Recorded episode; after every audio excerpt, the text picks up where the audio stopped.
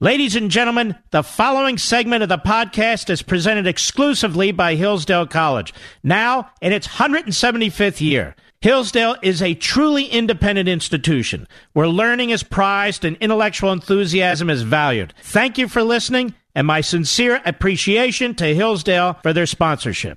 He's here. He's here. Now, broadcasting from, the underground command post, deep in the bowels of a hidden bunker, somewhere under the brick and steel of a nondescript building, we've once again made contact with our leader, Mark Levin.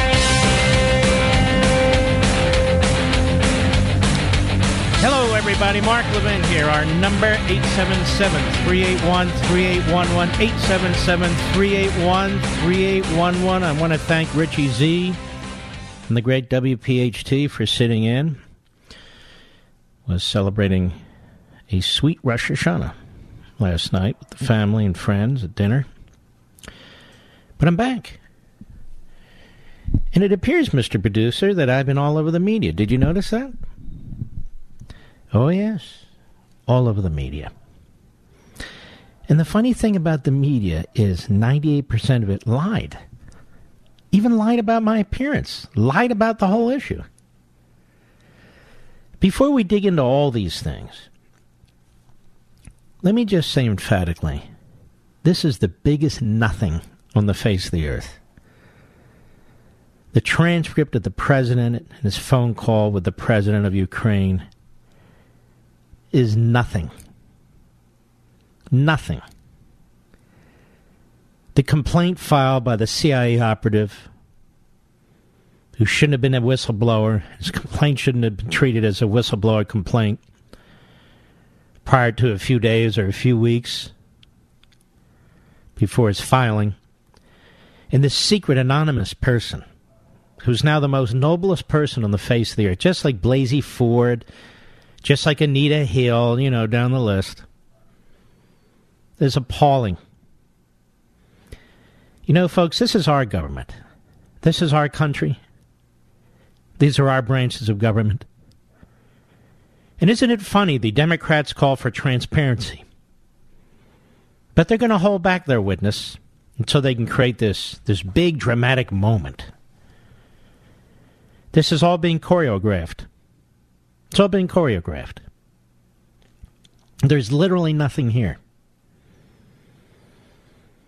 But first, I want to talk about the media. I cannot tell you how right on I was when I wrote Unfreedom of the Press. It's about. You don't have to buy it. Don't buy it, as a matter of fact. Just let me talk about what's in it. How those entrusted with news reporting in the modern media are destroying freedom of the press from within. Not government oppression or suppression. Not President Trump's finger pointing, but present day newsrooms and journalists. Indeed, social activism, progressive groupthink, Democrat Party partisanship, opinion and propaganda passed off as news, the staging of pseudo events, self censorship, bias by omission, and outright falsehoods are too often substituting for old fashioned objective fact gathering and news reporting. A self perpetuating and reinforcing mindset has replaced independent and impartial thinking, and the American people know it. So the credibility of the mass media has never been lower. Never been lower. And they deserve it. They've done it. The purpose of Unfreedom of the Press was to jumpstart a long overdue and hopefully productive dialogue among the American citizenry on how best to deal with the complicated issue of the media's collapsing role as a bulwark of liberty, the civil society, and republicanism ranging from the early newspapers and pamphlets promoting the principles set forth in the Declaration of Independence and the Constitution, to the subsequent party press and transparent allegiance to one party or the other, to the progressive approach of so called professional reporting and the ideologically driven advocacy press of today, which I've been calling the Democrat Party press.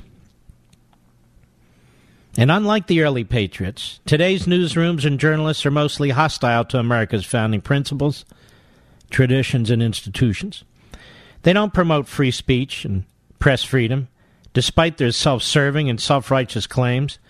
In fact, they serve as societal filters attempting to enforce uniformity of thought and social and political activism centered on the progressive ideology and agenda. Issues, events, groups, and individuals who do not fit the narrative are dismissed or diminished, and you can see it all week long. Those that do not fit the narrative are elevated and celebrated. Those that do fit the narrative are elevated and celebrated. Of course, this paradigm greatly influences the culture, the government, and the national psyche. Defines a media created reality, whether or not it has a basis in true reality, around which individuals organize their thoughts, beliefs, and in some cases, their lives. Yet there is mystery and opacity that surround all of it. And if one dares to question or criticize the motives and work product of this enterprise or aspects of it, that is, the reporting by one or more newsrooms, the response is often knee jerk and emotionally charged. With the Inquirer critic portrayed as hostile to press freedom and the collective media circling the wagons around themselves. It's exactly what's happened. It bears remembering that the purpose of a free press, like the purpose of free speech, is to nurture the mind, communicate ideas, challenge ideology, share notions, inspire creativity, and advocate and reinforce America's founding principles. That is to contribute to a vigorous, productive, healthy, and happy individual into a well functioning civil society and republic. Is that what's going on? Moreover, the media are to expose official actions aimed at squelching speech and communication. But when the media function as a propaganda tool for a single political party and ideology, they not only destroy their own purpose, but threaten the existence of a free republic. It is surely not for the government to control the press, and yet the press seems incapable of policing itself. We must remember we're not merely observers, we are the citizenry, we the people, for whom this nation was established and for whom it exists, in order to form a more perfect union, establish justice, ensure domestic tranquility, provide for the common defense, promote the general welfare, and secure the blessings of liberty to ourselves and our posterity. Must demand a media worthy of our great republic. And we begin this process by helping to expose them. So we want to spend a little more time on this. Because you can see the mob, the pack mentality, the group think, extraordinarily aggressive what do we mean by a free press or freedom of the press? What is the purpose of a free press? What kind of information is it supposed to report? Is it to intercept or analyze information? What is the news? How are decisions made about what is newsworthy and what is not? What is a news organization? A blogger? A weekly newspaper? A conglomerate? A television network? What's a journalist? What qualifies someone as a journalist? Experience, education, position, self identification, and what's their job? Is journalism a profession? Are there standards? Are journalists able to be fair or objective? Well, frankly, today these questions don't matter. They're rarely asked, let alone rationally discussed. They're infrequently the subject of an open or public media circumspection or focused and sustained national debate. Seems the so called media are loath to investigate or explore the media, except, of course, Fox and conservative talk radio. But when the conduct of the media is questioned as biased, politically partisan, or otherwise irresponsible, they insist they are of one mission fidelity to the news and all that stems from it, protecting society from autocratic government, defending freedom of the press, and contributing to societal civility and justice and they typically claim to pursue and report the news free from any personal or political agenda. But that's a lie. A straight up lie. You may recall, as I've talked about it, 70 years ago, was the last serious self examination of the media. The Commission on Freedom of the Press was organized in 1942 by Time and Life magazine publisher Henry Luce to explore whether freedom of the press was in danger and the proper function of the media in modern democracy. Its report was issued five years later in 1947, and it concluded in part that freedom of the press was indeed in danger, and for three basic reasons. First, and I quote, the importance of the press to the people is greatly increased. The development of the press as an instrument of mass communication. At the same time, the development of the press as an instrument of mass communication has greatly decreased the proportion of the people who can express their own opinions and ideas through the press. In other words, it's becoming ideologically monopolistic. Second, the few who are able to use the machinery of the press as an instrument of mass communication have not provided a service adequate to the needs of society.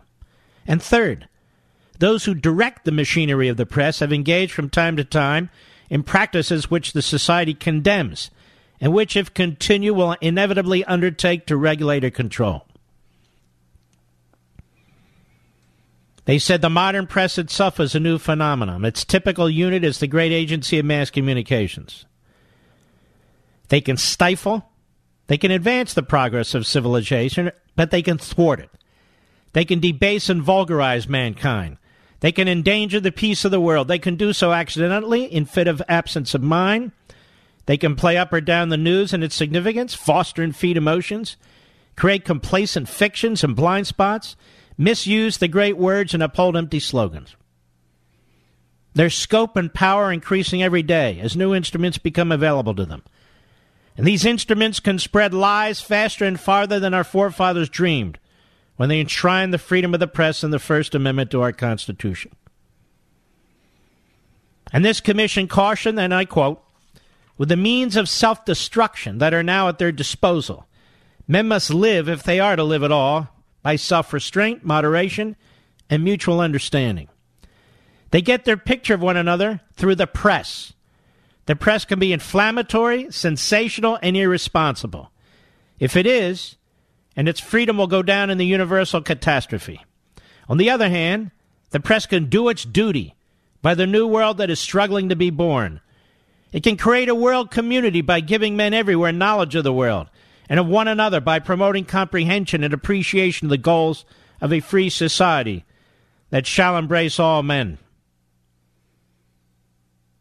But our press, ladies and gentlemen, is destroying our freedoms in a free society. Look what it's doing to us. Look what's it's encouraging and motivating. Newsrooms and journalists have done a very poor job of upholding the tenets of their profession and ultimately have done severe damage to press freedom. Many millions of Americans, and it's growing, do not respect them or trust them as credible, fair minded, and unbiased news sources. Most who do are Democrats. Most who don't are Republicans. That's because they've taken sides. It's abundantly clear they've taken sides. That Commission on Freedom of the Press had specifically emphasized that the media must pay special attention to the difference between fact and opinion. They said of equal importance with reportorial accuracy or the identification of fact as fact and opinion as opinion, and their separation so far as possible. This is necessary all the way from the reporter's file up through the copy and makeup desks and editorial offices to the final published product the distinction cannot, of course, be made absolute. There's not fact without a context and no factual report which is uncolored by the opinions of the reporter. But modern conditions require greater effort than ever to make the distinction between fact and opinion. And yet, ladies and gentlemen, there is no such distinction in our newsrooms anymore. There's not. Having ignored the blurring warning of the Commission, the media have knowingly commingled fact and opinion and have, in fact, regularly taken up the policies and causes of the Democratic Party. So the public's attitude toward the modern media is divided largely along ideological and party lines now. Survey after survey proves the point. Now, there's a so called more modern journalism. And yet the Commission warned about this. The Commission ended its report thusly said the character of the service required of the American press by the American people differs from the service previously demanded. First, in this, it is essential to the operation of the economy and to the government of republics. Second, it's a service of greatly increased responsibilities both as to the quantity as to the quality of the information required. In terms of quantity, the information about themselves and about their world made available to the American people must be as extensive as the range of their interests and concerns as citizens of the self governing, industrialized community in closely integrated modern world. In terms of quality, the information provided must be provided in such a form and with such scrupulous a regard for the wholesomeness of the truth and the fairness of its presentation that the American people may make for themselves, by the exercise of reason and conscience, the fundamental decisions necessary to the direction of their government and their lives. People are wringing their hands today as they were yesterday, as they were the day before. What's going on here? It boggles the mind. What's going on here has gone on. We do not have a free press in this country. We have an ideologically driven, Democrat Party, partisan, progressive, social activism press that is working against the founding principle of this country and working against the people of this country. More when I return. Mark Levin.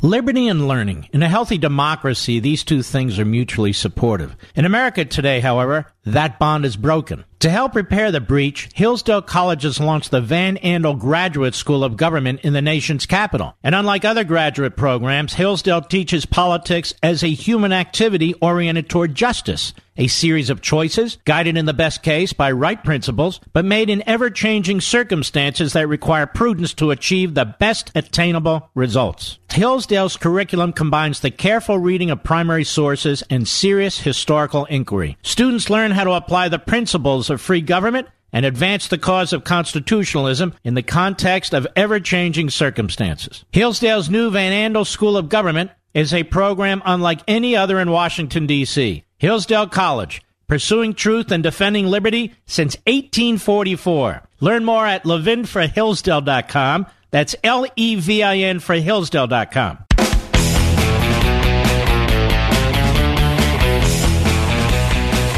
is no diver- diversity of thought at CNN or MSNBC or the New York Times or the Washington Post or the rest. There is at Fox.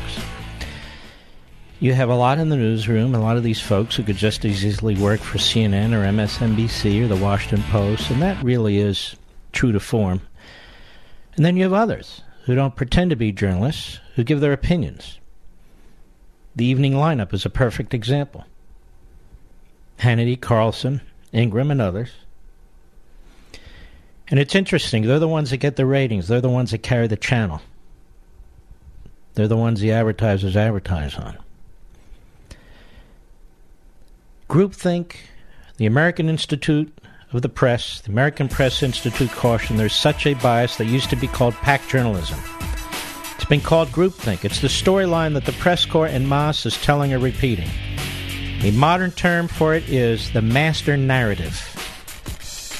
That's what you see. The Democrat Party and the press. The Democratic Party press, as I called it in Chapter 3. I'll be right back.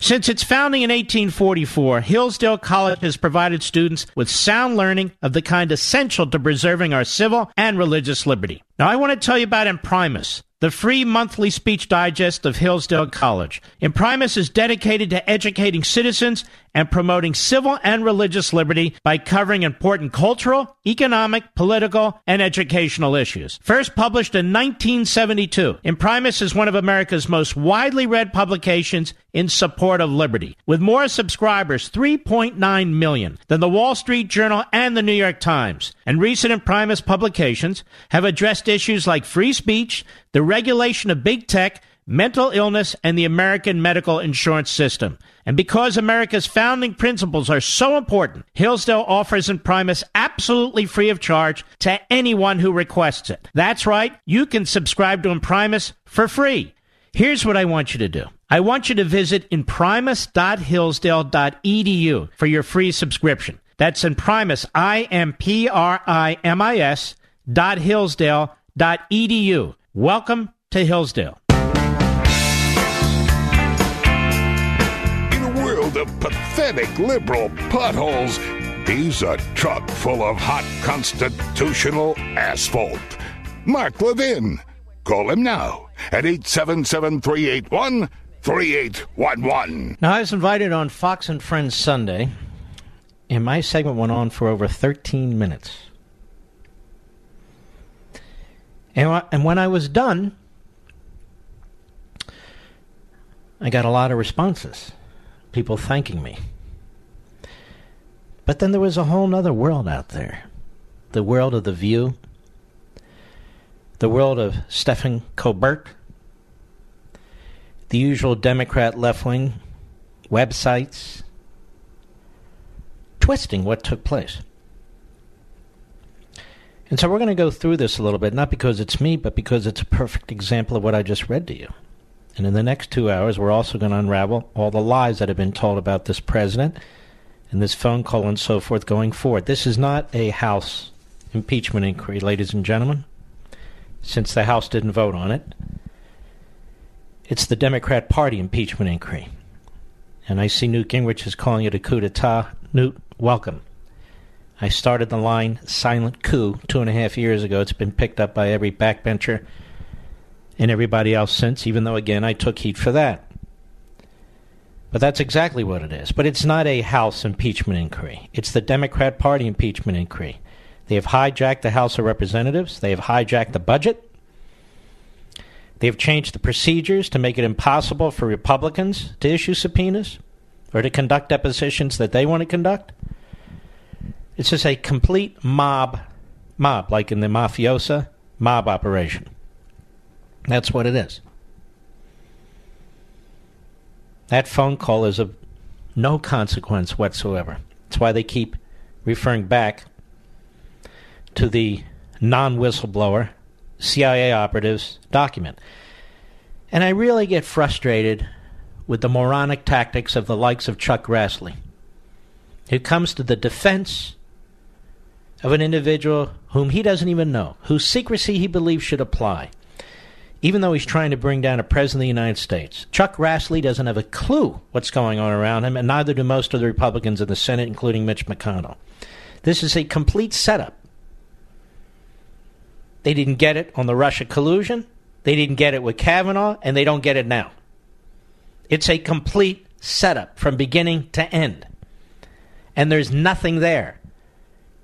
And I don't know about you, Mr. Grassley, but when my grandfather fought at Iwo Jima and Guam, and when my great uncle fought at Guadalcanal, and all these men and women all over the country fought in one war or another, they didn't believe we should leave it to a so called whistleblower whose identity we don't know until Congress decides we should know it after they choreograph his appearance for him to determine who the President of the United States should be. So get the hell off your high horse and start paying attention to what's going on around you and act like a serious senator who has a serious responsibility. Either you come to the defense of this country or you don't. I don't give a damn if you like Trump or not, Senator Grassley, or any of the rest of you. The hell good have you guys done in Congress? Six to 30 years, 42 years, 36 years. Good Lord. Get a life, for God's sakes. Stuck in the mud. You know, I've got 10 hours worth of program here, and I got to keep it within three hours plus commercials, so let's get going. About three, three and a half minutes in, I really want to play the first part also. We'll see if we have time later. Is where Ed Henry asked me a question that is an utterly dishonest question. I have nothing personal against Ed Henry. As a matter of fact, I've had nothing for affection for the man. But if you're going to be a journalist, then be a journalist. If you want to work at CNN, work at CNN. Again, nothing personal. But as I explained, there's diversity of viewpoint at Fox.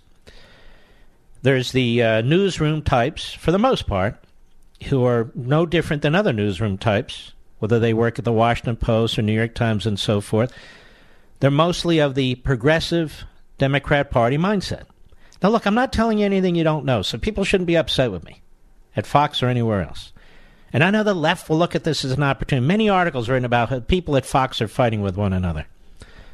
You won't find that at CNN or MSNBC or in the New York Times or the Washington Post because they're all a bunch of robots who think exactly the same way, who write exactly the same stuff, which is exactly the problem. So when you see disagreements of opinion, that's actually a strength for a, for a, uh, media operation. The weakness is newsrooms are supposed to be dealing in objective truth and fact. And they aren't. And when you saw the grilling of one Republican after another, one Trump official after another, one individual who was defending the president or didn't oppose the president after another by these various so called journalists and hosts and anchors, you could see it right there. They got into arguments with them as if they worked for Nancy Pelosi or Chuck Schumer or the left, because many of them have. Cut two, Mr. Producer, go. Mark, on that point, so you spent about five minutes on the process and attacking Nancy Pelosi. Let's get to the substance. You said I she... could spend a year on it, my okay, friend. I, I, know you can. Here's here's my question, uh, very simply. Um, you say that Nancy Pelosi's been lawless. The Democrats say the president is lawless, and they hold up this transcript. So let's get at the substance of their charge and whether Go or not something went wrong in the Oval Office. Go for it. Well, you know, Ed, I've been watching you and a lot of reporters, and you haven't once asked for the identity of the so-called whistleblower. Why is that? I want to know the identity. Of, I, I well, I, want to know mean. the identity. Shouldn't the well, who's asking Well, for I've it? point out, Shouldn't I the Ameri- hold on now, times, hold on Mark, now. that it's secondhand information, and so we'll That's find out not who the it is same next. thing, Ed. It's not the same thing as saying, let me do it this way. I'm an American citizen. If this CIA operative is going to be the guy that brings down my president, I want to know all about him. I want to know what kind of dogs they have, how many marriages they've had, if they have a DUI. I want to know if they're a partisan. I want to know everything, like they do with the with, with everybody else, the media. I want to know this guy should be cross-examined. What kind of a, a situation is this? We're going to bring down a president of the United States, and the Democrats are telling us we can't identify this guy because his life might be in danger, and then everybody ha- swings around his memo like it's the Bible. I have a lot of questions about his memo. I don't need press people interpreting it for me. I can read it myself. I want to question this person about his memo. And as you've been told, everybody now for the last two days, why is it that the CIA changed its whistleblower policy in August when this letter is dated August 12th? Under the former policy before August, under the former policy, he's not a whistleblower. This isn't a whistleblower complaint, and nothing sent to the United States Congress. How did that happen like this? Those One are all fair thing, questions. Ed, So let's get to the point then. What happened in the Oval Office on that call? Was it illegal or not? Well, we know it's not illegal. What crime was violated? Can you name one? I'm not naming them. I'm saying others have suggested. Nobody's naming them. But well, no, it's no. not Instead, about we me. have hold on, Ed. Ed, It's not about me. It's not illegal. The question is what, whether Biden did something illegal. The president didn't do anything illegal. You know how I know? Because Nancy Pelosi's been on every TV show and she can't cite one section of the United States Code where it's illegal. My question is why is Joe Biden above the law? Why is his son above the law? Where is Hunter Biden today? Where's the meat? Don't they want to know? Don't they want to know if the leading contender for the Democrat nomination is a crook? And if his son is a crook? Again, I have no animus towards Ed Henry. He's actually personally a very, very nice guy, and he's been through a lot with his sister. It has nothing to do with that. But you can see how this engagement took place. Cut three, go. What do we know about Joe Biden and Hunter Biden? Zero. So you're okay Zero. with a You wanna president about- asking another now, president on. to dig Ho- up dirt hold on. a candidate? You're okay with that? Now stop there. That was an unbelievable, inaccurate statement. Folks, we have the public transcript. You have the public transcript. I've read the entire public transcript to you. It's not like the good old days for the media where there's no internet and they can get away with comments like that. There's no the word dirt doesn't even appear in the transcript. The president didn't ask them to dig out dirt. He asked them to find out what took place. Joe Biden's been very open about this. He didn't ask them to dig up dirt at all. So why would he say that? But he did. Go ahead. Candidate, what dirt are you talking about? He, the president of the United States. I'm not saying this He was didn't ask for- illegal, but Are I'm you reading the same- you, this is- Are you okay All with a president asking his counterpart? This is a simple yes or no to dig up dirt on former Vice President Joe Biden and his son. Are you okay with that? First of all, your question is not honest. So I don't give yes That's or a no quote from the answers to- transcript, Let me. Now finish. stop. It's not a quote from anything except other journalists and Democrats. And you see, this is what the media that covered this discussion between Henry and Levin keep ignoring and purposely are ignoring because it doesn't support their narrative. They're not quoting the transcript. They're pushing an agenda. They're pushing a narrative. Remember what I said earlier this hour? It's the Democrat Party press. And even people who are not necessarily Democrats, they are pressured to conform, to perform for other journalists, to perform for other media outlets. And that's what they're doing. Again, I'm not talking about Ed in particular, but that's what they're doing. But there's no way I'm going to sit there on national TV when I'm asked a question that has no connection to a to facts and no connection to what actually is in the public printed transcript. That's never going to happen. Go ahead. have all morning. I have two minutes. It's not an honest question. That show me in the transcript where the president said that. Well, I don't have it in front of me, Nowhere. but there's a whole Nowhere, Ed. paragraph where What he the- asked about hold on, Joe Ed.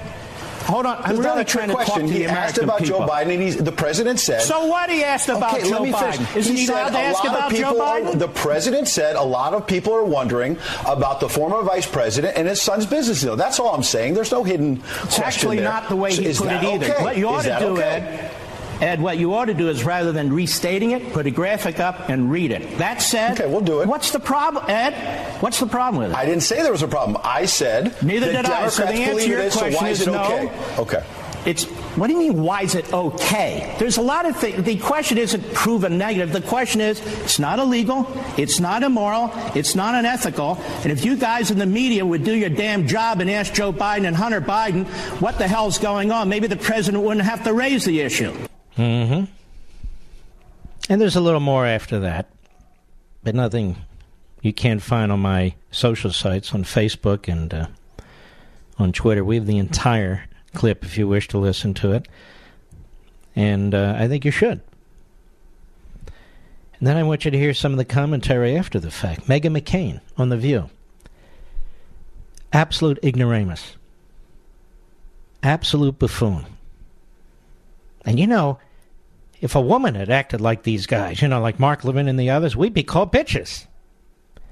I don't know how genitalia got into the middle of this, but there it is, the view.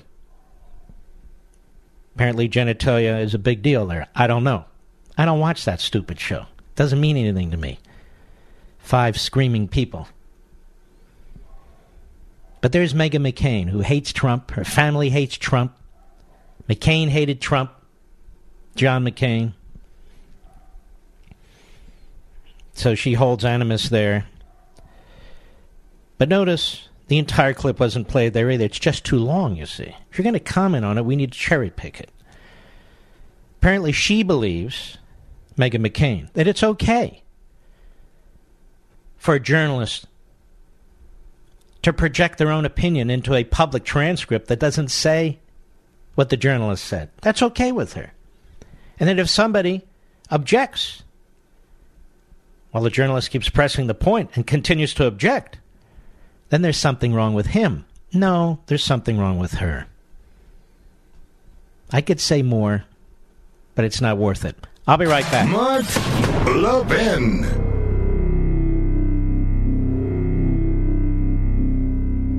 You know, our nation's oldest colleges were founded to teach students to seek truth, recognize what's beautiful, and hold up what is good. But the vast majority of them have abandoned their missions, locked in the grip of political correctness. They no longer allow free and open discourse. Rejecting the idea of objective truth, they peddle moral and cultural relativism. Thankfully, none of this applies to Hillsdale College. For almost two centuries, Hillsdale has remained true to its original mission to provide sound learning of the kind essential to preserving civil and religious liberty and intelligent piety. Now, as Hillsdale celebrates its 175th year, it remains committed to offering its students the very best liberal arts education in the land, as well as to extending its mission nationwide through its many outreach efforts on behalf of liberty. These include free online courses, the publication of its Free Speech Digest Imprimis, its Kirby Center for Constitutional Studies and Citizenship in Washington, D.C., and its Barney Charter School Initiative, which is helping to establish classical K 12 charter schools nationwide. Pursuing truth and defending liberty since 1844, this is Hillsdale College. And let me add, I think so much of Hillsdale College. I donated an original copy of a compilation of the Federalist Papers, which sit today as I speak at the Kirby Center. Hillsdale College, America's college.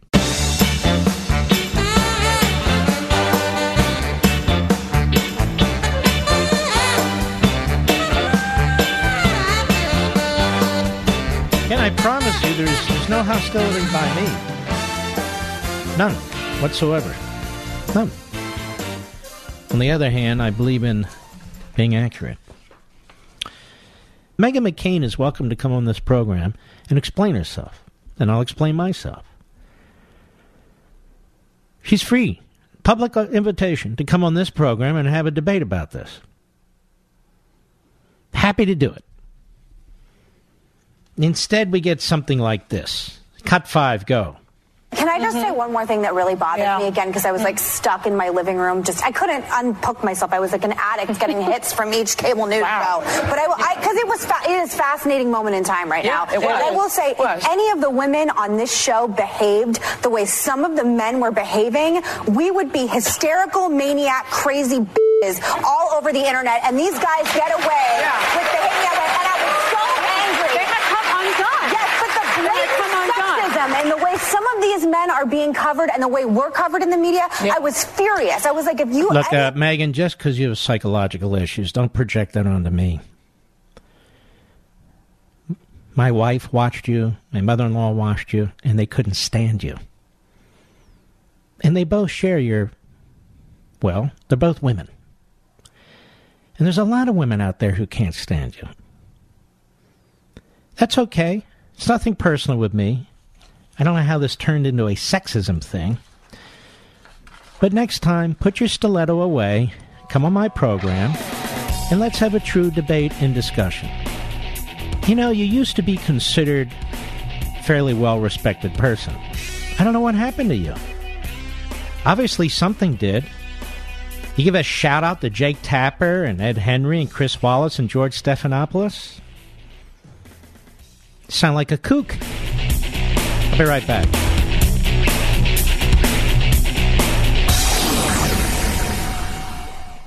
He's here. He's here.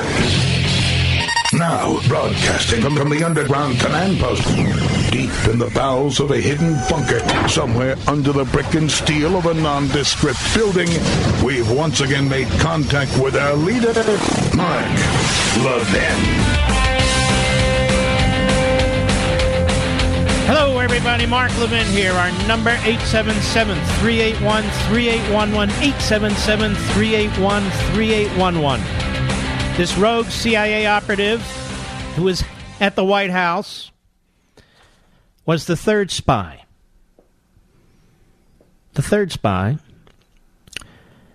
that was used to try and destroy this president. Two spies were implanted into the Trump campaign by the senior level of the FBI, you'll recall. Now we have this spy. No wonder John Brennan, the former head of the CIA, and a complete flunky and fruitcake, and uh, I better not say that. Dump. A complete flunky. No wonder he was praising him. But we're not allowed to know anything about this guy unless There's a deal with the Democrats. There's no deal with the Republicans. The Republicans have no say in the House, just so you understand. The rules have all been changed. Just so you know. No role in subpoenas, no role in depositions. The Democrats make all the decisions. That's why it's the Democrat Party impeachment. And yes, Newt, coup d'etat, uh, coup d'etat not the House impeachment inquiry. So, have the CIA agent spying on Trump never saw the transcript of the telephone call. Must have tried to get it, though, because he was very upset that it had moved to a classified secured server, so he couldn't get his hands on it. I was asked about that, too. Ladies and gentlemen, the president can assert executive privilege, and he would have won over a telephone call with a foreign leader. Doesn't matter where he put the document. Could have put it under his mattress. Could have put it in a cigar box. Could have put it anywhere. Ultimately, that's what he could have done. Asserted executive privilege. But of course, he released it, just as he released all the information and witnesses to Mueller. To Mueller. And so, this circus, this Stalin type star chamber activity is being done by the Democrat Party. But when you're trying to impeach a president of the United States, that involves we the people. We have every right to know who this guy is. And they're choreographing this thing. You know, they're building it up that his life was threatened.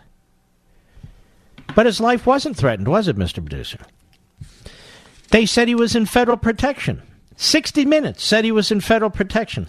But he wasn't in federal protection, was he, Mr. Producer?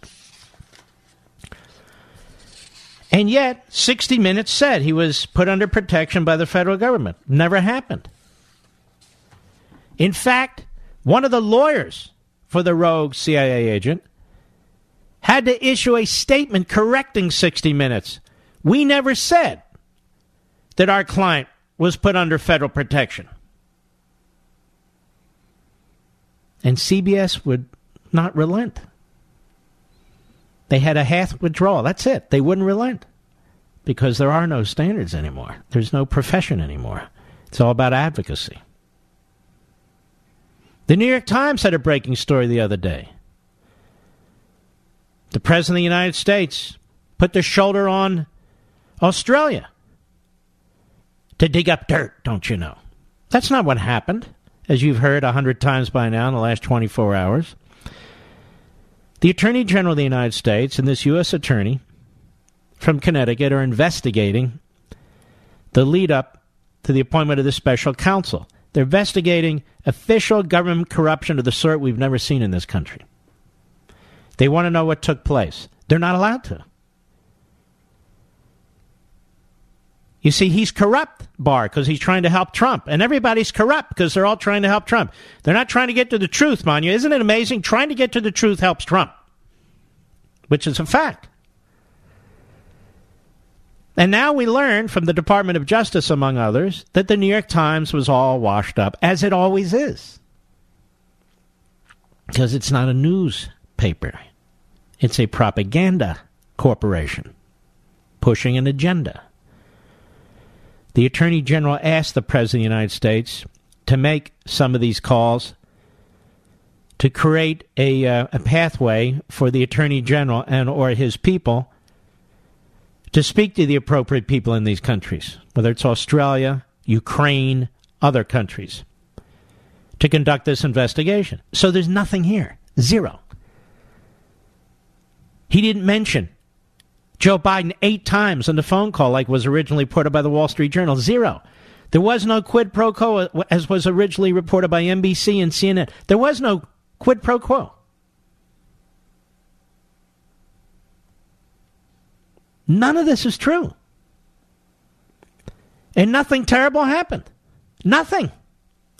Which is why the Democrat Party media must put words in our mouths and words in the president's mouth and must rewrite the transcript or hyper focus and obsess over a sentence or three words to try and project their inferences and their beliefs into it.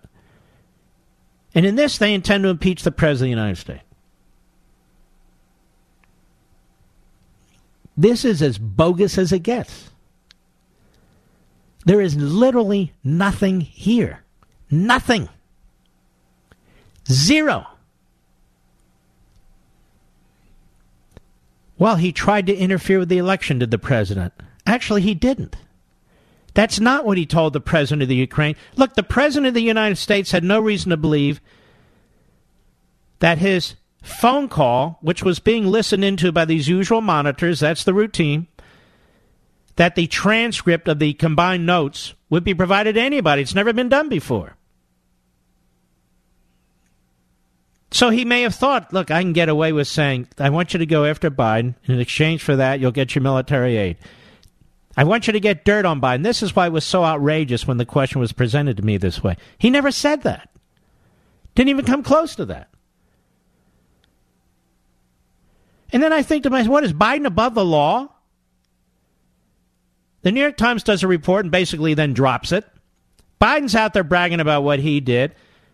The Democrat liars are all over the place saying this was investigated and the uh, Ukrainians dropped it. No, it wasn't. They trashed the hell out of the prosecutor that Biden demanded get fired. Everybody hates this guy. He's corrupt. That's not true either. Now, here's the problem this is all being done to drive down the president's support, to drive it down. This isn't an impeachment inquiry voted on by the House of Representatives because something horrible's been done. This is a Democrat Party inquiry dressed up as an impeachment inquiry, which has as its purpose to create a pretext where none exists. A pretext where none exists. And the media just keep at it and at it. Then you get complete fools like Chuck Grassley. A complete fool. About the CIA agent, here's what he writes. He puts out this press statement today. This person appears to have followed the whistleblower protection laws and ought to be heard out and protected. He is protected. What are you talking about? We should always work to respect whistleblowers' requests for confidentiality. No, no, no, no. Wait a minute. Wait a minute. When some guy abuses the whistleblower law when he and his lawyers scheme, and probably Democrats and the House Intelligence Committee and, and Schiff and his staff, when they're all scheming on how to do this, there you got dummy Grassley up there defending them. Not a clue, this guy. Even his 25 watt light bulb doesn't light up. That's right, I'm talking to you, Grassley. You jerk. Any further media reports on the whistleblower's identity don't serve the public interest. Yes, it does. The public wants to know all about this guy. If he's going to bring down a president, even if the conflict sells more papers or attracts clicks, I don't know what the hell that means. No one should be making judgments or pronouncements without hearing from the whistle. So you and I shouldn't be making any comments about this guy. Obviously, somebody who viewed himself as a spy, trying to get a hold of the transcript. Then he's concerned it's classified. He can't get a look at it. Interviewing people, citing newspaper articles. Almost none of it is firsthand knowledge. And Grassley says, hey, look, this is a good guy. And you shouldn't pass any judgment. And he should be protected. That is, we should never know his identity. What kind of an ass is this? Isn't this a democracy? No one should be making judgments or pronouncements without hearing from the whistleblower first and carefully following up on the facts. What facts? They're all secondhand. Notice, Chuck, notice, Chuck, that none of the people who had firsthand knowledge filed anything. Chuck, when it comes to whether someone qualifies as a whistleblower. The distinctions being drawn between first and second hand knowledge aren't legal ones. Listen to this guy. Written by a staffer. Just not part of whistleblower protection law or any agency policy. All right, that's good to know. So, all you conservatives in the bureaucracy, you should feel free to use hearsay information in newspaper articles make sure they're very well lawyered to become a whistleblower and file your complaints. And I want to encourage all conservatives at the EPA, at HHS, who are burrowed in in these massive bureaucracies where you're a small minority. I want you to feel free to use secondhand information, hearsay, and newspaper articles to file complaints now and forever. It is Chuck Grassley and his ilk who are destroying the whole concept of a whistleblower. Complaints based on secondhand information should not be rejected out of hand. Well, it wasn't rejected out of hand. Here's the problem, Chuck, and you may not care about this, but the rest of the country does, at least those of us who believe in this country. He checked the box that his information was firsthand, and then he states in his complaint that most of his information is secondhand. Does that bother you, Chuck?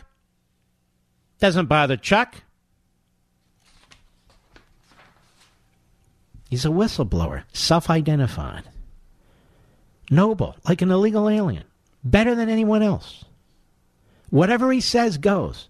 Don't you dare question this person. Don't you cross examine them. No, no, no, no. Whatever this person says must be embraced. Must be embraced. It's the president who must be trashed and smeared. It's the president who cannot be believed. But this guy, but look how this guy conducted himself, ladies and gentlemen. Slimeball. Sneaking around in the shadows. Look how he conducted himself.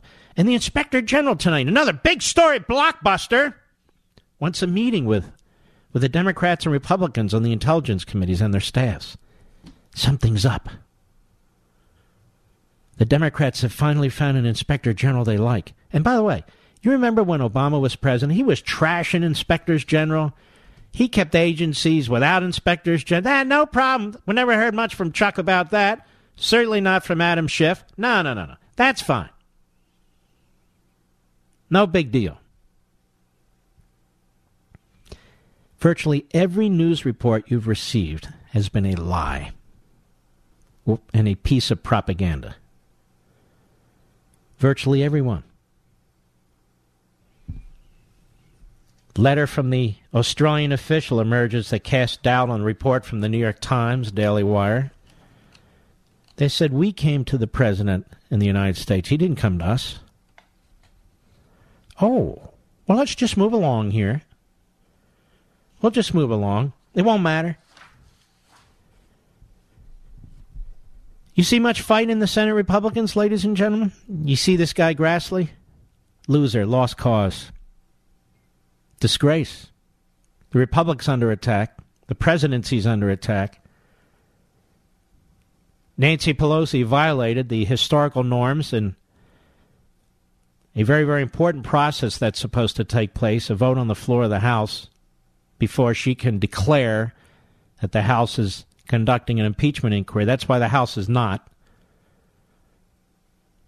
And this is the reaction from Grassley. We're going to hold up the uh, traditions and the norms of this institution. No, you're not. You're burning the place down. You're just too stupid to know it. I'll be right back. Mark Levin.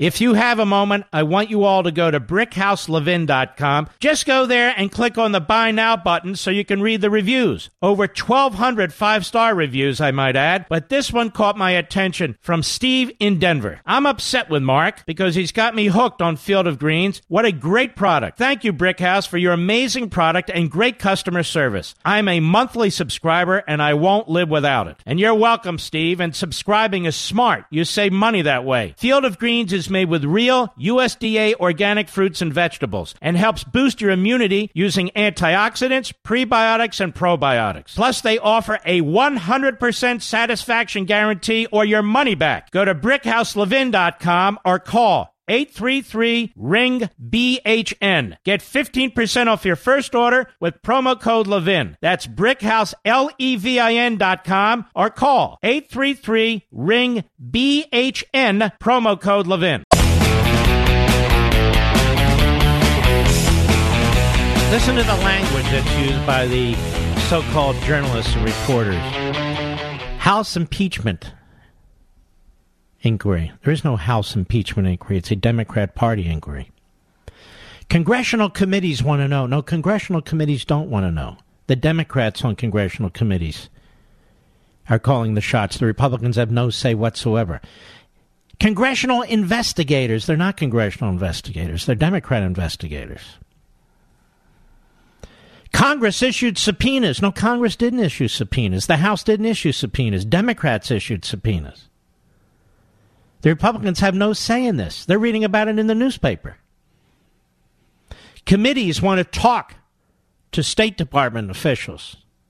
No, committees don't want to talk to State Department officials. Democrats are pursuing all of this. It's just amazing the, amazing the propaganda that we're getting from the Democrat Party press, is it not? You really need to think these things through and, and unravel them. And now, you know what the hot news is tonight? Two of them said they're going to speak to them. That is, two of the so called State Department officials are going to speak to them. Breaking news. Now, what is that? Come on now, you're Levinites. It's a pseudo event, it's a non issue. It's a non story. It's a pseudo event. It's not news. It doesn't matter in terms of newsworthiness. So issuing subpoenas, Congress issued Congress didn't issue anything. The House hasn't done anything. They're not conducting themselves in proper order and following the usual procedures. And you know, we're told by Jon Karl and George Stephanopoulos of ABC News. How the hell is John Ste- uh, uh, George Stephanopoulos a, a journalist? Can anybody justify that? Of course not. But they're saying the fact that the president is demanding to identify the whistleblower, that can be an impeachable offense. These people are drunk on their own stupidity. They are drunk on their own stupidity. There is no way George Stephanopoulos should be anywhere near a newsroom. No way. And yet there are tons of Democrats who served in various administrations and on Capitol Hill and for their various think tanks who are in the media today. It's in the book. Tons of their family members who've served or are as Democrats, serving in the Obama or Clinton administrations or campaigns, and vice versa. People coming out of those administrations going into the media. It's incredible. Jake Tapper worked for a Democrat. Jake Tapper worked for handgun controlling. The problem is they resort to form. They resort to form under circumstances like this. I mean, Fredo Cuomo? How the hell can he be a newsman? That's more when I return. You wake up in the morning feeling sluggish and have to drag yourself through your day. Do you feel bloated, tired, and out of shape? Eating healthy is a habit, but most of us don't really know exactly what we should be eating, right? How much we should be eating, and how to properly prepare it. This is why I drink Field of Greens every morning before I start my day. Just one scoop of Field Greens has a full serving of real, USDA certified organic fruits and vegetables. Helps boost your immunity using antioxidants, prebiotics, and probiotics. Now, this is real food, not some fake supplement lab powder. Just read the nutrition facts panel on the side. Go to brickhouselevin.com and get 15% off your first order with the offer code LEVIN. Now, you know you're not going to start cooking fresh fruits and vegetables, so let's not pretend. Just get one full cup of fruits and one full cup of vegetables every day with Field of Greens. Go to brickhouselevin.com, brickhouse, L-E-V-I-N.com, offer code LEVIN.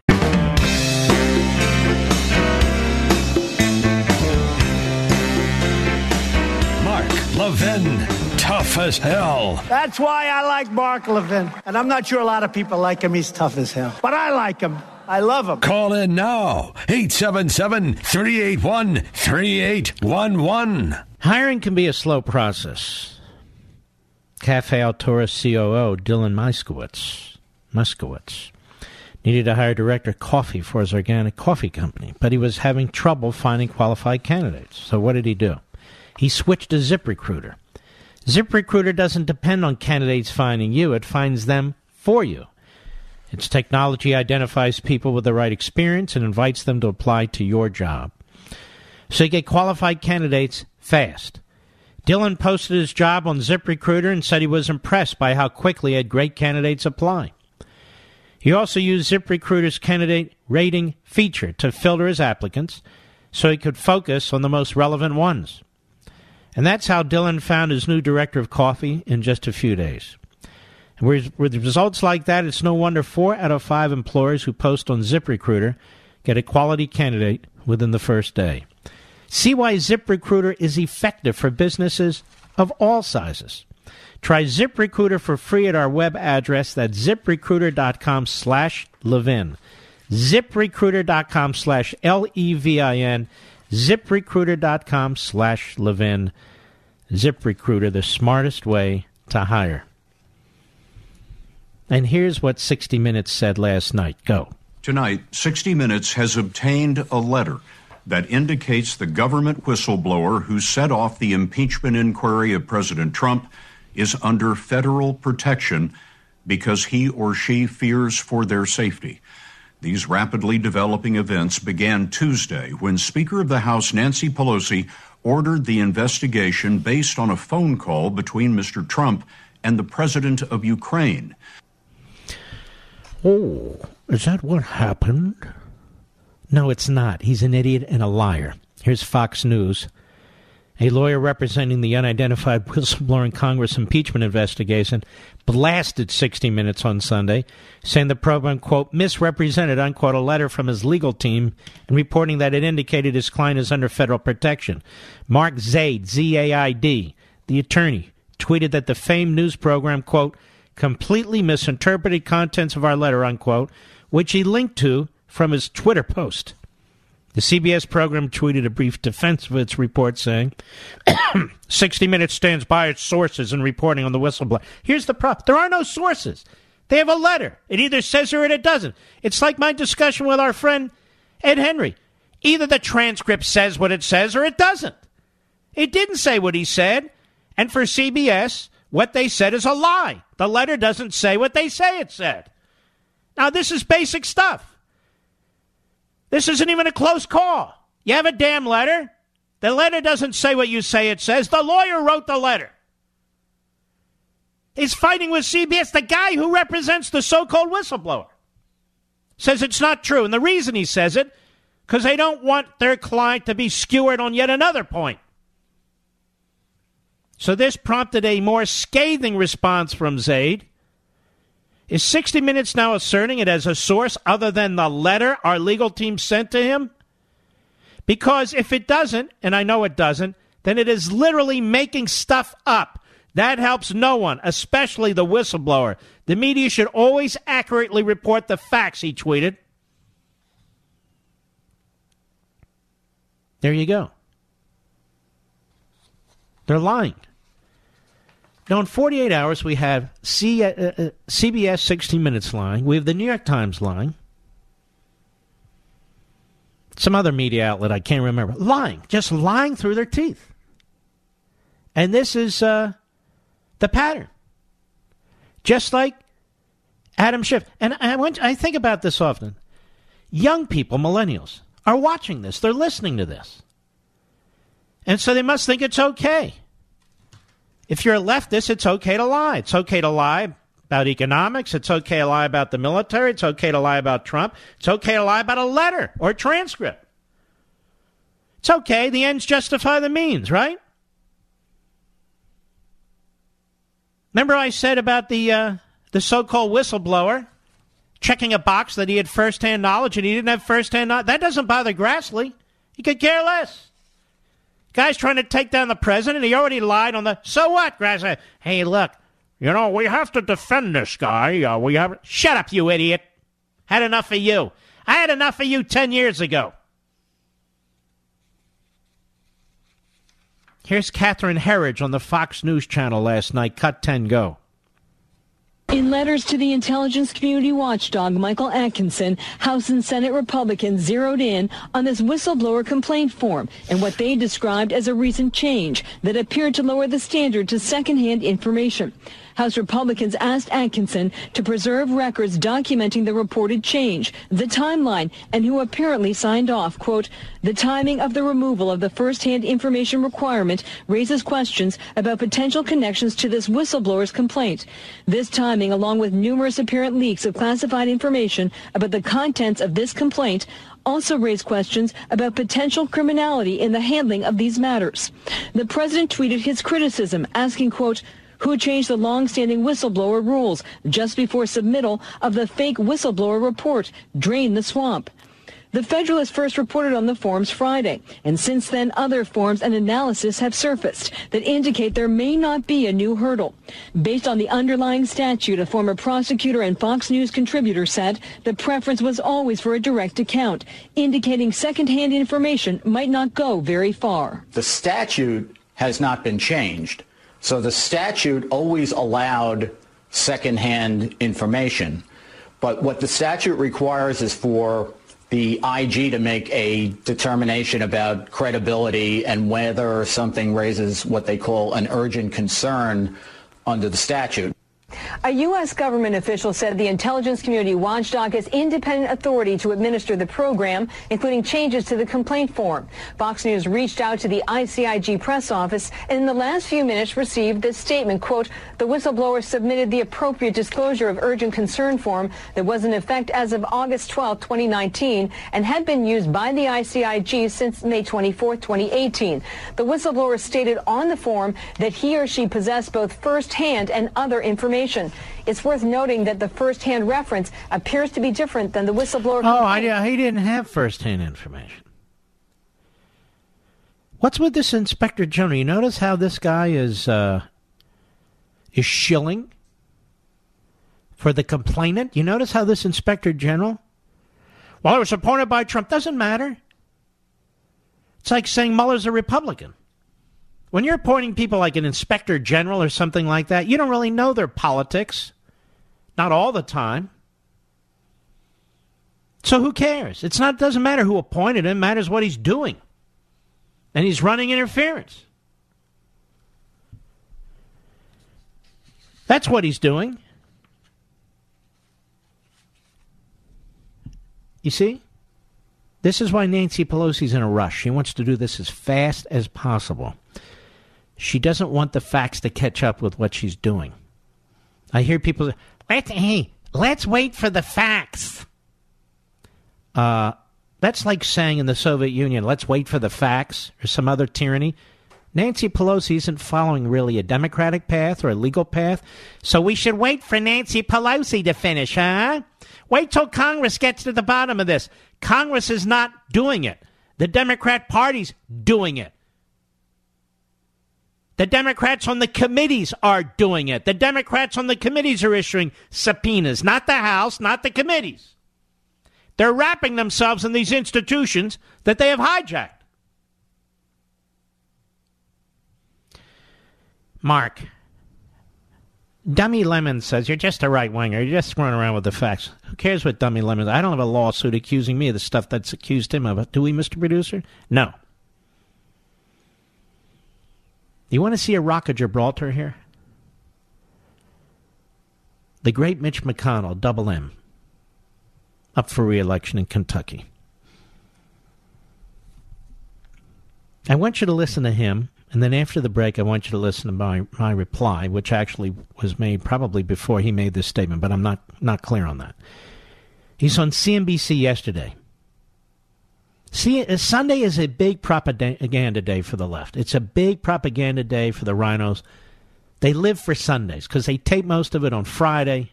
They live for Sundays, not all of it, but a lot of it. And I'll tell you what's funny. Life, Liberty, and Levin, second week in a row, had 1.5 million viewers at 10 p.m. Eastern Time at night, up against a good football game. Same with the week before. Gets no publicity whatsoever, and that's not even my point. In other words, it is it is the most groundbreaking program with the most groundbreaking format in recent cable history. At 10 at night, for God's sakes, on the East Coast. and we get more viewers than primetime CNN. It's usually the first, second, or third highest rated Sunday program on Fox. It's incredible. Gets no attention, but that's not why I'm mentioning it. These other Sunday shows get no viewers. Minimal. Minimal. They're tu- people are tuning out. They're tuning out on these news programs. But for the segregation of opinion on the conservative side, wherever these, these opinion hosts show up, these, these stations would have no ratings. None. Anyway, circle back. Mitch McConnell on CNBC yesterday. I want you to listen very closely. Go ahead. What does happen in the Senate if the House does get, get through with this inquiry and decide that they are going to impeach President Trump? Well, under the Senate rules, we're required to take it up if the House does uh, go down that path, and we'll follow the Senate rules. Uh, there had been some discussion about, I mean, people literally going back to the Constitution and arguing there is no mandatory act on behalf of the Senate. Looking back at an interview that you gave in March saying you'd have no choice but to have a Senate trial if the House passed an article or more. But you're saying that if they did, the Senate would move ahead. Yeah, it's a it's a Senate rule related to impeachment that would take 67 votes to change. So I would have no choice but to take it up.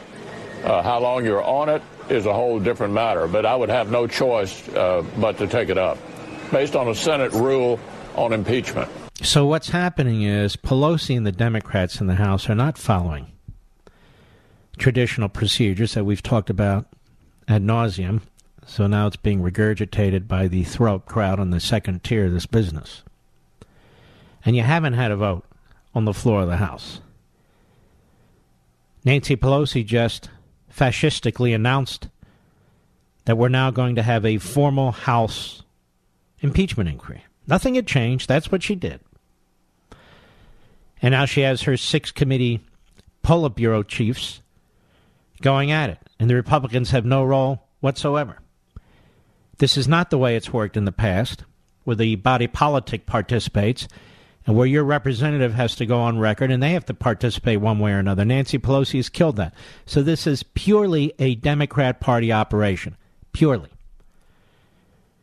And Mitch McConnell says, "Well, I have no choice. Yeah, but got the got the Senate rules out. You gotta, gotta, gotta do this kind of thing here."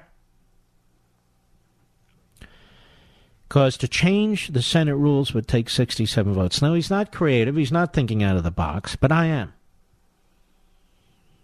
Should Nancy Pelosi be able to poison the Senate, too?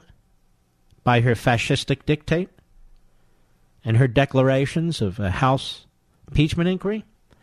where she's poisoned the entire process. So they'll get to a vote eventually, but where she's poisoned the entire process, should the Senate rules govern and not the Constitution itself? I want to challenge that when we return. I'll be right back. Mark Levin.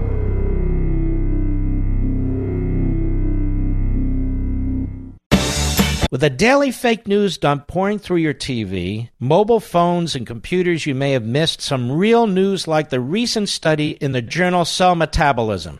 Scientists suspected a correlation between growing rates of obesity and processed foods, but what this study discovered was that these foods also appear to lead people to overeat. Here's the bottom line you need fresh fruits and vegetables in your diet which is why I recommend that you start taking Field of Greens by Brickhouse Nutrition. Just one scoop of Field of Greens has a full serving of real USDA certified organic fruits and vegetables.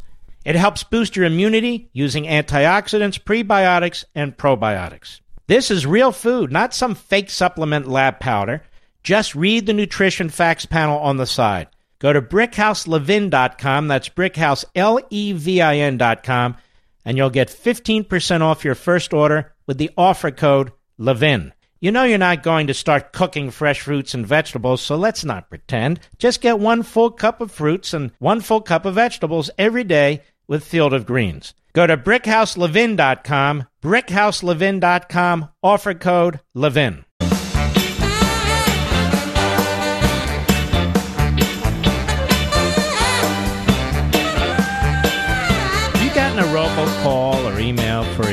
Gotten a robocall or email for a pre-approved loan or credit card? I bet you have. Pain in the neck, aren't they? If so, you really need to watch out. You could be the target of cyber criminals trying to steal your home, and more accurately, they want the equity in your home, and we're sitting ducks. That's because our personal information, home titles, and mortgages are now online. The thief just forges your signature so it appears like you sold your home to him. Then he takes out loans against your home and leaves you in debt before you even know it. It's gone. No insurance, bank, or identity theft program protects you. For pennies a day, Home Title Lock puts a firewall around your home's online title and mortgage to lock it down. Your home equity is your nest egg, your emergency fund. Now imagine it's gone. I'm on a mission to protect you, my listeners. So we got you 60 risk free days of protection. 60. Please go to HometitleLock.com, enter your address to see if you're already a victim, and also to get your 60 risk free days to help you protect your equity. That's HomeLock.com. HomeLock.com. Now, turns out I'm not going to have time to play you uh, my response to Mitch McConnell, but I'll tell you what my response is. How much time do I have, Rich? All right, two minutes of work. Here's the deal Nancy Pelosi undertook a rogue process where she and her party alone are ramming through a fake impeachment. That's what it is. It's a fake impeachment. All the rules have gone out the window. Now, for the Senate to take this up and treat it as legitimate and then hold a full trial would be an outrage. 67 votes, he says, to change the rules, to change the rules for a legitimate impeachment. If the Republicans were to say, and I know he's got problems with guys like Ben Sasse and Mitt Romney, but if Republicans were to say, this isn't a constitutional process that she triggered here, this is a Democrat Party rogue effort dressed up as a constitutional impeachment. It wasn't done to Andrew Johnson. It wasn't done to Richard Nixon. It wasn't done to Bill Clinton, and I'll be damned if it's going to happen now. But instead, you have immediate capitulation by McConnell. Immediate capitulation. The Democrats don't work this way. It's terrible what's going on here. It's a fake scandal. There's nothing that has happened. Nothing untoward has happened. Zero. Well, you know, he put it in this safe as opposed to that safe. So what? They've been doing it for two years. Plus, it doesn't matter. He can assert executive privilege. He's not required to give up that telephone call. Gave it up. There is nothing in there. Nothing in there that matters. Nothing. Then we get there. well, there was eight times he brought up Biden. Lie. There was a quid pro quo. Lie. He initiated calls with Australia. Lie. He was looking for dirt on Biden. That's what he said. Lie. All lies. Now it's he's intimidating the the whistleblower. That's in self-impeachable offense. Lie. Congress has taken up this matter. Lie. A committee has subpoenaed. Lie. And on and on it goes. The whistleblower is so f- scared of his life that they've given him federal protection. Says, lie. Incredible. I've only hit the tip of the iceberg here. Lots more. I'll be right back.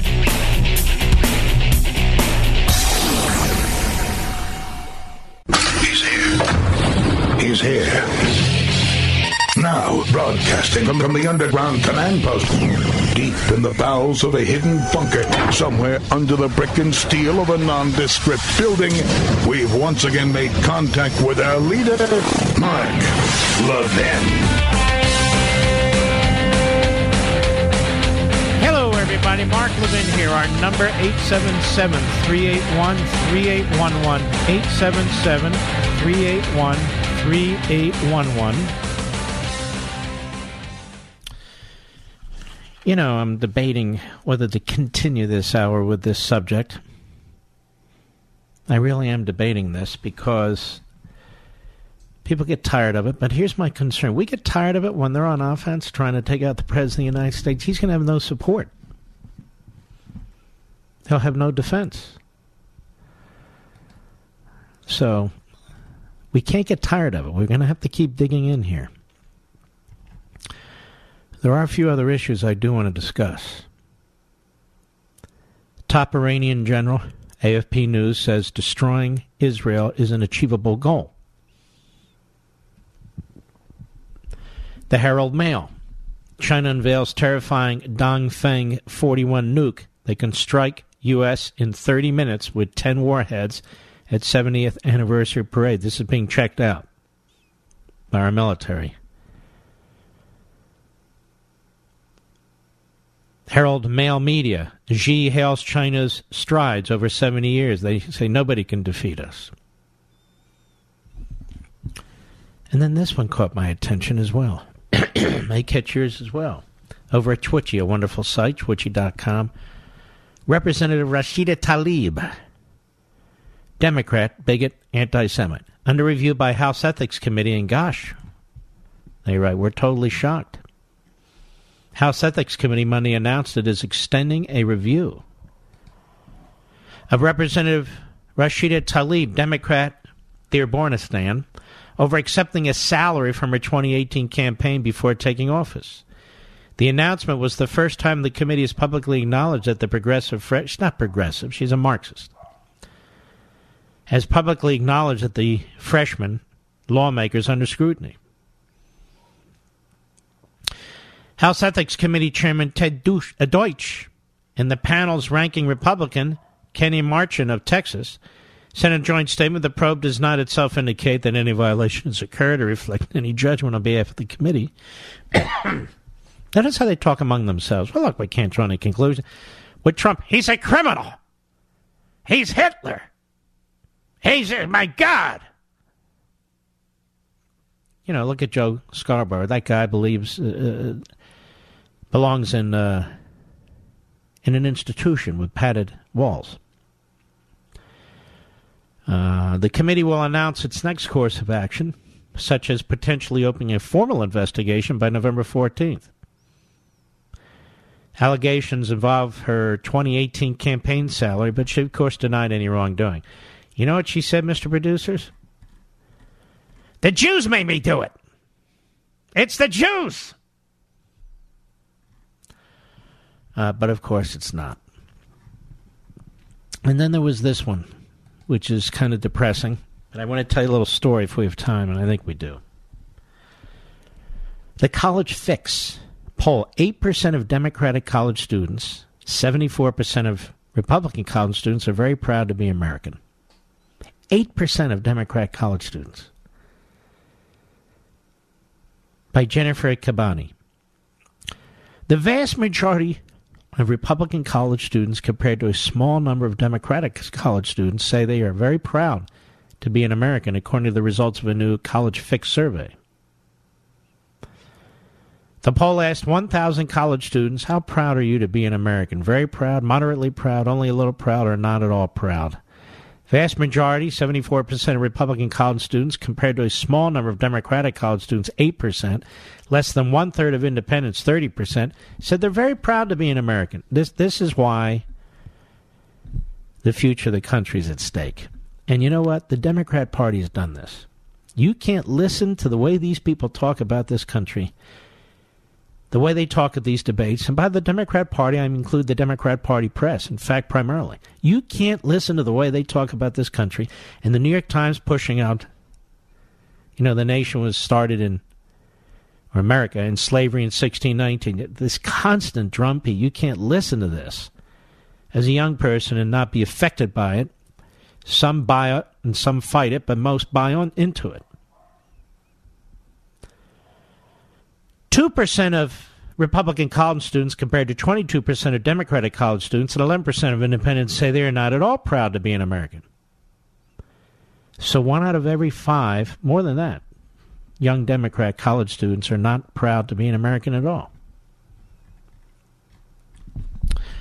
So last night we're at a wonderful Rosh Hashanah dinner. That is the new year on the Jewish calendar for the Jewish people, historically. And um, everything's going just fine, minding my own business, the rest of the family. And a couple seats down, there's a young lady. She's in her freshman year. I'm not going to identify her, obviously, at, at American University, which is a really left wing kook college, by the way. And we get into all these kinds of discussions that Abraham Lincoln was a racist, and that, um, of course, Abraham Lincoln did more for black people in this country than any other human being before or since. But he was a racist. So he wrote some things early on, completely taken out of context, of course. But would a racist lead a country on the most devastating war in its history with the most casualties in its history? To end slavery, Frederick Douglass was skeptical originally about Lincoln but became his biggest fan. So I'm listening to this first year college student. Excuse me. Then she was asked by the gracious host of the dinner um, Do you think America has been a nation for the good and the great, or the not so good and the bad? She said, I don't believe America has been a nation for the good or the great.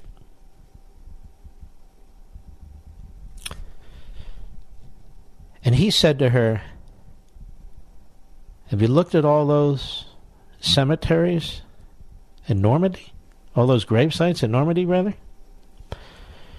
Which I had at Arlington. Have you ever been to Arlington? It was shocking to me. And my wife and my mother in law and my stepdaughter, we're all watching this, listening to this. and you know, it's somebody else's home. It's not our home, and we're guests.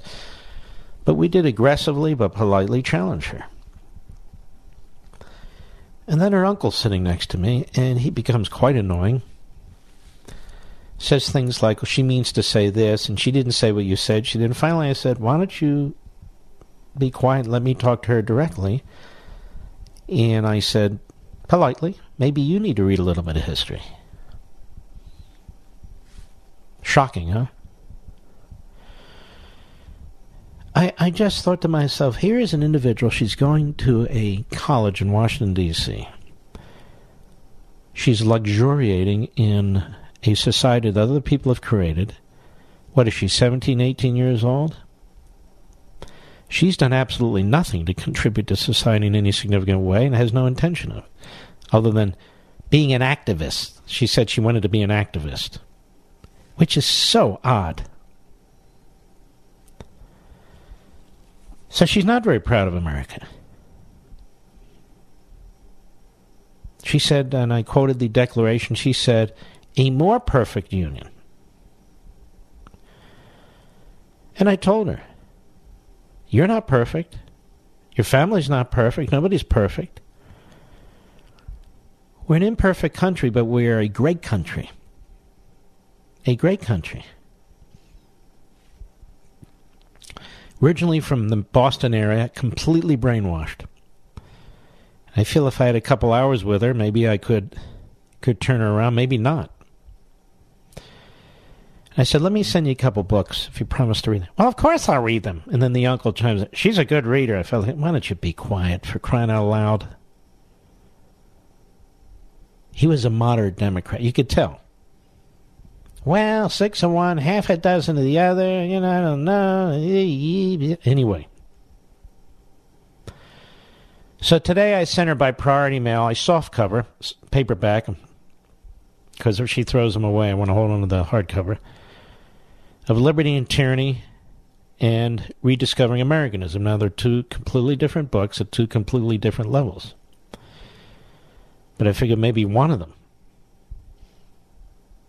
maybe one of them would catch her attention. But I, I thought to myself, and I said there to her, if we create a nation of young people like you, we can't survive. We can't survive if people don't love their country. And I said to the host as I left, I said, here's the thing. you either have a a premise going in that your country's great and you're looking at historical reasons to back that up. Not that you're ignoring history, not that you're afactual. I'm just saying that you want to believe your country's a great country. Or you go into this thinking your country sucks and you look for every reason to tear it down. And when we have more people doing the latter than the former, game is over. It's over. And that is where we are headed right now as I speak. That is where we are headed. I'll be right back. Mark Levin.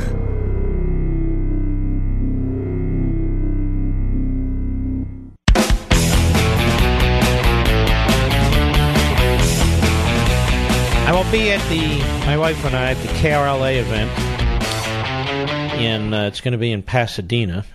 I have no idea if it's sold out. Nobody's told me, but you can find out by seeing if you can acquire a ticket.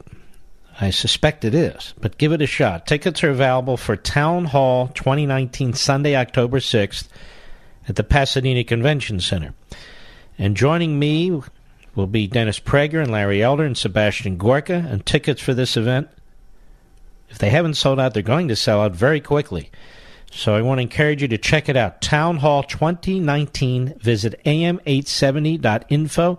am870.info. This is going to be a blast. And I won't be coming back anytime soon, so you might want to check it out. My kids have now left California. That's sad. What a wonderful state. There's a very good piece by uh, Mike Mukasey, former Attorney General of the United States, former uh, federal district judge of the United States. In the Wall Street Journal, it says Americans often boast that we're a nation of laws, but for the moment, laws appear to play a decidedly secondary role in the drama we're living in and hopefully through. We have some guidance from our foundational law, the Constitution, which tells us how to proceed. The House of Representatives has, quote, the sole power of impeachment, unquote. The Senate has, quote, the sole power to try all impeachments, unquote, and must do so on oath or affirmation. The Senate cannot convict, quote, without the concurrence of two thirds of the members present, unquote. When the President of the United States is tried, the Chief Justice shall preside. Looks almost like a real trial, yet despite the legal trappings, the underlying standard, if applied to a criminal statute, will be vulnerable to attack as void for vagueness. In Federalist number 66, Alexander Hamilton defended the Senate as a tribunal for trying impeachments, in part by saying that impeachable offenses come from, quote, the abuse or violation of some public trust, unquote, and, quote, are of a nature which may be d- dominated political, unquote, denominated political. Tellingly, during Clinton's impeachment trial, Chief Justice William Rehnquist was asked to instruct senators as judges uniformly instruct jurors that in reaching a verdict they must consider only the evidence presented during the trial. He refused. Senators were free to consider whatever they wished. In fact, they're free to consider nothing. This is a point I brought out the other day as well. The Constitution imposes on the Senate no obligation to hold a trial at all. President Andrew Johnson was impeached on 11 charges, but tried on only three. As for the House, the only governing principle there is that the majority rules. Now, I have to disagree with that. We've talked about that. The language in the Constitution isn't to just be dismissed. So we have a little gripe on that one, but let's continue.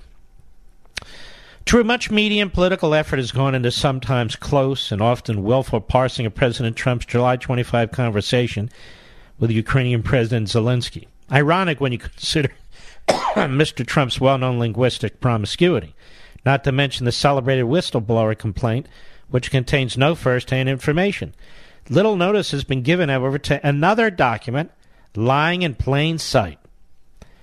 A Justice Department press release issued the day the conversation transcript became public. That Justice Department statement makes explicit that the president never spoke with Attorney General Barr, quote, about having Ukraine investigate anything relating to former Vice President Biden or his son, unquote, or asked him to contact Ukraine or this or any other matter. And that the Attorney General has not communicated at all with Ukraine. It also contains the following morsel, quote, the Department of Justice team led by U.S. Attorney John Durham, is separately exploring the extent to which a number of countries, including Ukraine, played a role in the counterintelligence investigation directed to the Trump campaign during the 2016 election. said while the Attorney General has yet to contact Ukraine in connection with its investigation, certain Ukrainians who are not members of the government have volunteered information to Mr. Durham, which he is evaluating. The definitive answer to the obvious question, what's that about, is known only to Mr. Durham and his colleagues, but publicly available reports suggest that during the 2016 campaign, the FBI tried to get evidence, we've talked about this, from Ukrainian government officials against Mr. Trump's campaign manager, Paul Manafort, to pressure him into cooperating against Trump. And when you uh, go through the miasma of Slavic names and follow the daisy chain of related people and entities, he's got a flowery way of writing. It appears that Ukrainian officials who backed the Clinton campaign provided information that generated the investigation of Mr. Manafort. Acts that one Ukrainian court has said violated Ukrainian law and, quote, led to interference in the electoral processes of the United States in 2016 and harmed the interests of Ukraine as a state. You see, folks, Hillary and the Obama administration used Ukraine to interfere in our election and to knock off Paul Manafort for reasons unrelated to the Mueller investigation. Whether Trump's conversation with Zelensky constitutes high crimes or misdemeanors depends on at least in part on what he was getting at when he raised the subject of a favor. He asked not about the Bidens, but rather about CrowdStrike, a private company hired by the DNC to conduct a forensic examination of the DNC server. The FBI took its word instead of conducting its own examination for the conclusion that the Russians had hacked the DNC. Neither the House in framing charges nor the Senate in considering them will be prevented from subjecting excerpts of the conversation to more analysis than they will stand, nor does anything stop lawmakers from considering the word of an anonymous whistleblower that consists entirely of second-hand reports and conjecture not subject to easy refutation.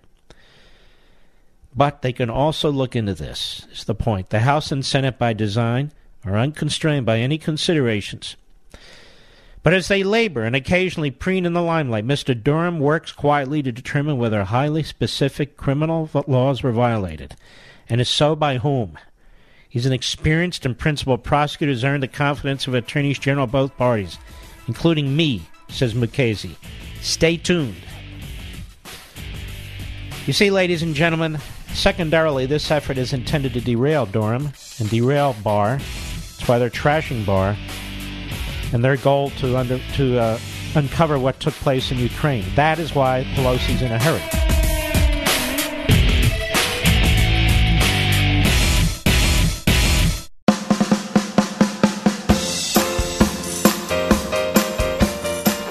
Plastic conservative fire. The Mark Levin Show. Call in now at 877 381 3811. You know, there's something about this Adam Schiff that gives me the willy nillies. I'm not going to speculate. I'll bet he's got a very, very big closet. I don't know what's in there. Do you, Mr. Producer? There's something about him I don't know what it is. There's something about him that gives me the willy nillies. And I don't even know what the willy nillies are. You know, we're learning even more about Nancy Pelosi and the Democrats' plan to socialize our medical system. They want you to believe that international price fixing, term you're going to hear them use, will lead to lower drug prices. Pelosi's plan would set prices based on what socialist European countries are willing to pay. But what, but what it really is designed to do is move the U.S. from a care based model to a European cost based system. These are the same European countries where patients experience rationing, waiting periods, and denied access to cutting edge drugs. Today, the U.S. has access to the most cancer treatment drugs because of a competitive market where there's an incentive to develop these life saving drugs. It's the reason the U.S. is way ahead of Europe in cancer survival rates. But that'll end. Cost based systems focus solely on cost instead of care. So if Washington bureaucrats and the Republicans go along with that and they determine the treatment you need is too costly, you won't get it. Like in Europe, if it's too expensive, you're out of luck. Well, we'll go to the United States. Wait a minute, we are the United States. International price indexing, it's another socialist pill too painful to swallow. Get the facts. Go to truehealthcarefacts.com, truehealthcarefacts.com. That's truehealthcarefacts.com. You know what else gives me the willy nillies, as they say, Mr. Producer? Stephen Colbert. He's got like this Spock ear. Have you noticed that? No offense, but it is what it is. Everyone sees it. He's the court gesture for the Democrat Party and a part time proctologist, I understand. And he's a left wing Democrat hack with a low IQ. He's got 10 comics who help write for him. But he did a little skit on me. It was actually funny. But here's the thing you won't be able to see this. Just to show you what a cheap suit this guy is. He has a little fun with me, which is fine. Fun is fun.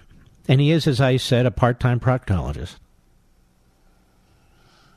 Maybe you've seen him on late night pushing his home coloscopy kit. I can pronounce it, actually. But did you notice he covered up the cover of my book, Mr. Producer? That's so cheap. So cheap. So here he is from uh, Late Show last night. Stephen Colbert. Go.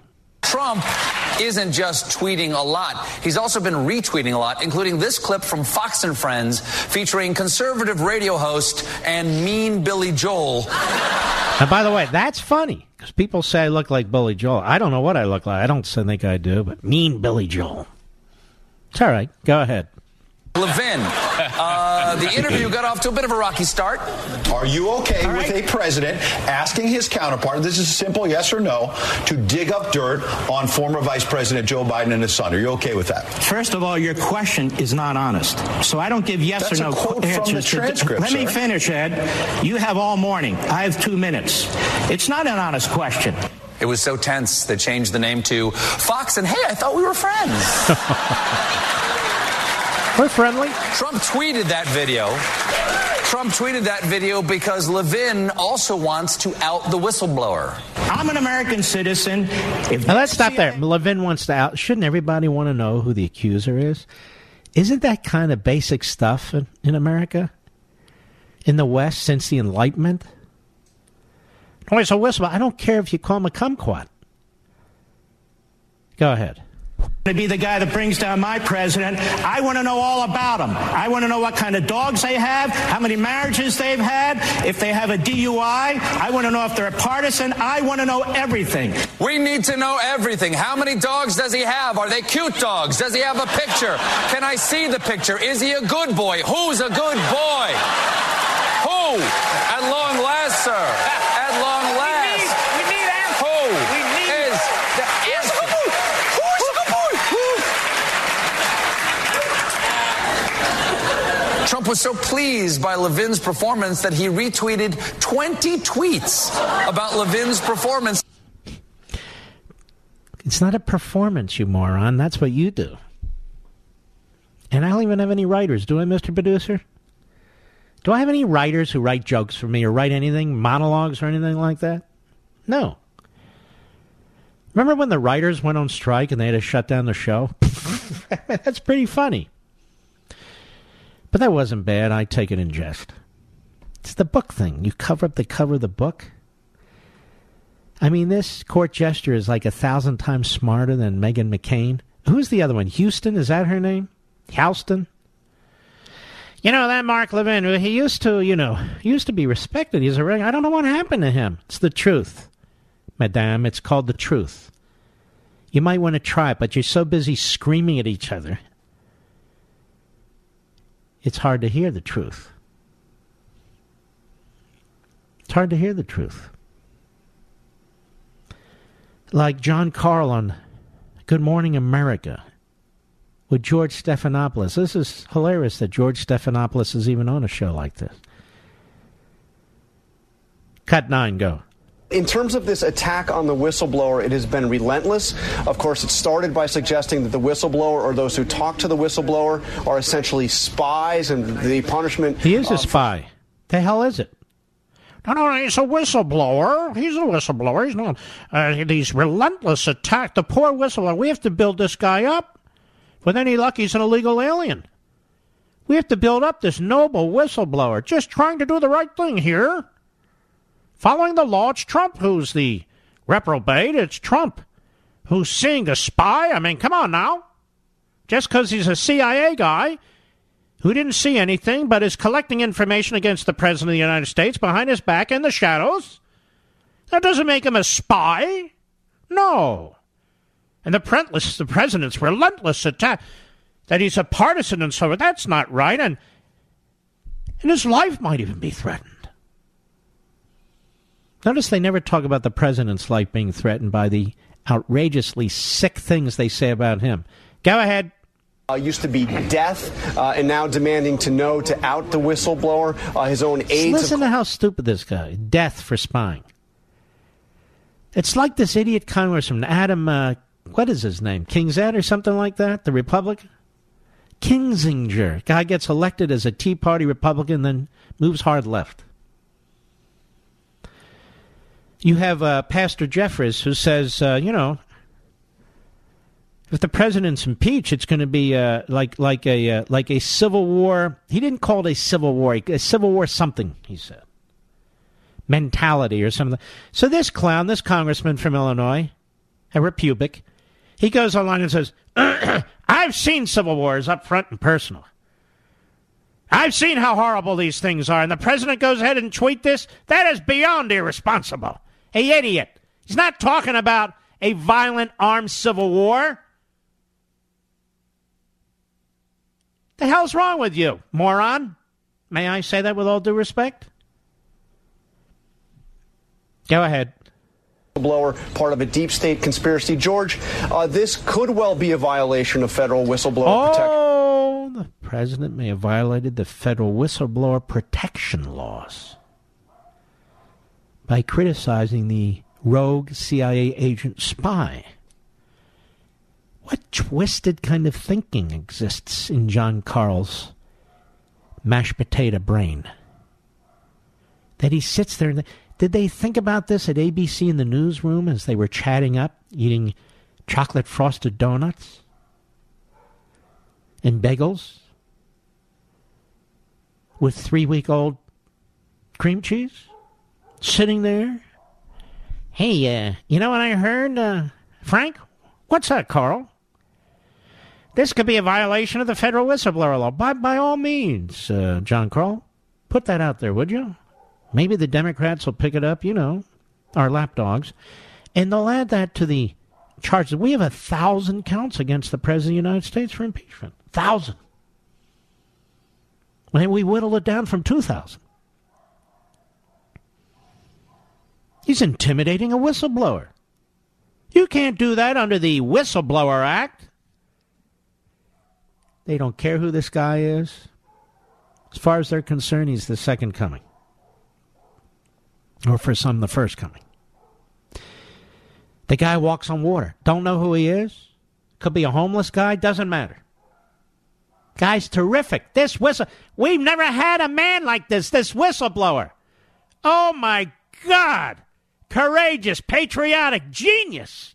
We've never seen anything like him since Blasey Ford. We've never seen any. He's the Blasey Ford of impeachment. It does little good to have books six months or 12 months after the fact telling us what a jerk this guy is. We want to know about him now. And I can tell you this I don't like this guy. I don't like how he conducted himself, sliming around, sleazing around in the White House.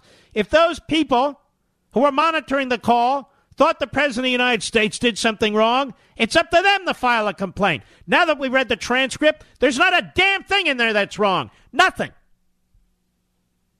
I don't care what the never Trumpers and the quasi never Trumpers and the media and the rest say. My God, he brought up Joe Biden. Oh my God! He brought up Joe Biden. Joe Biden brought up Joe Biden in the video. The New York Times brought up Joe Biden. Others have brought up Joe. But the president, no, no, no. He's out of control. If he wanted to get Joe Biden, because he didn't know that his conversation would become public, he would have said, Get Joe Biden. I'm holding your money. Didn't say that, but those are the words they're putting in his mouth. Dig up dirt on Biden. He didn't say that. That's what the media do to the rest of us. More Jon Karl. Go ahead. And is also the kind of thing that could end up being one of the articles of impeachment against the See, president. See, this isn't a report. This is a request. Boys, I'm Jon Karl, you know, ABC News. I'm on Good Morning America. You need to add this to your impeachment charges against the president. Well, when I, I said you need to add this. He's intimidating a whistleblower. It's against federal law. It should be one of those things. Pile on, boys. Pile on. Go ahead. Intimidating the whistleblower. Yeah, the more he tries to target him. Ooh, that was Georgie there. Yeah, the more he tries to target him. Yeah, well, we got to add that in there. Yeah, yeah. George agrees, of course. All kinds of intellectual diversity there, isn't there? First of all, Good Morning America, there's nothing intellectual about it. I like the cooking part, you know? You know, uh, the more he tries to target him, the more that's an impeachable offense. Hey, have you ever boiled eggs? Oh, yeah. Next segment on Good Morning America. All right, I'll be right back. Mark Levin.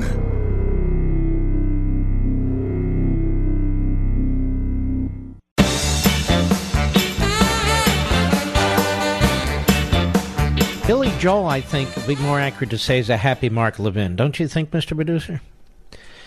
83% of burglars admitted that they specifically look to see if there's an alarm. And what's crazy is that one in five homes have home security.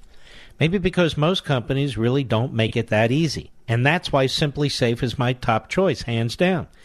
SimpliSafe protects every door, window, and room with 24 7 professional monitoring. Around the clock monitoring is just $15 a month. One thing that truly makes SimpliSafe stand out is their video verification technology. When other home security systems are triggered, a lot of the time police assume it's a false alarm and the call goes to the bottom of the list.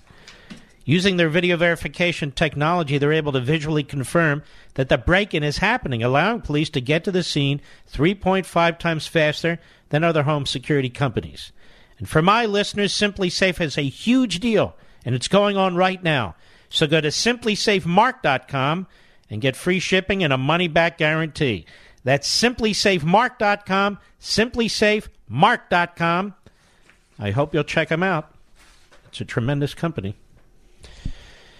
Montage of media talking about impeachment since 2016. Hat tip the good guys at Fox News. Cut 11, go. If he takes the risk of going to trial and he's convicted, that could be seen as an impeachable offense. If he's not a legitimately elected president in your mind, there are tools that Congress has. To investigate and prosecute a political rival is, in and of itself, an abuse of power, and arguably an impeachable abuse of power. That tweet fits the Republican definition of an impeachable offense more fully than what Bill Clinton was actually impeached for. But I think we're in impeachment territory now for the first time.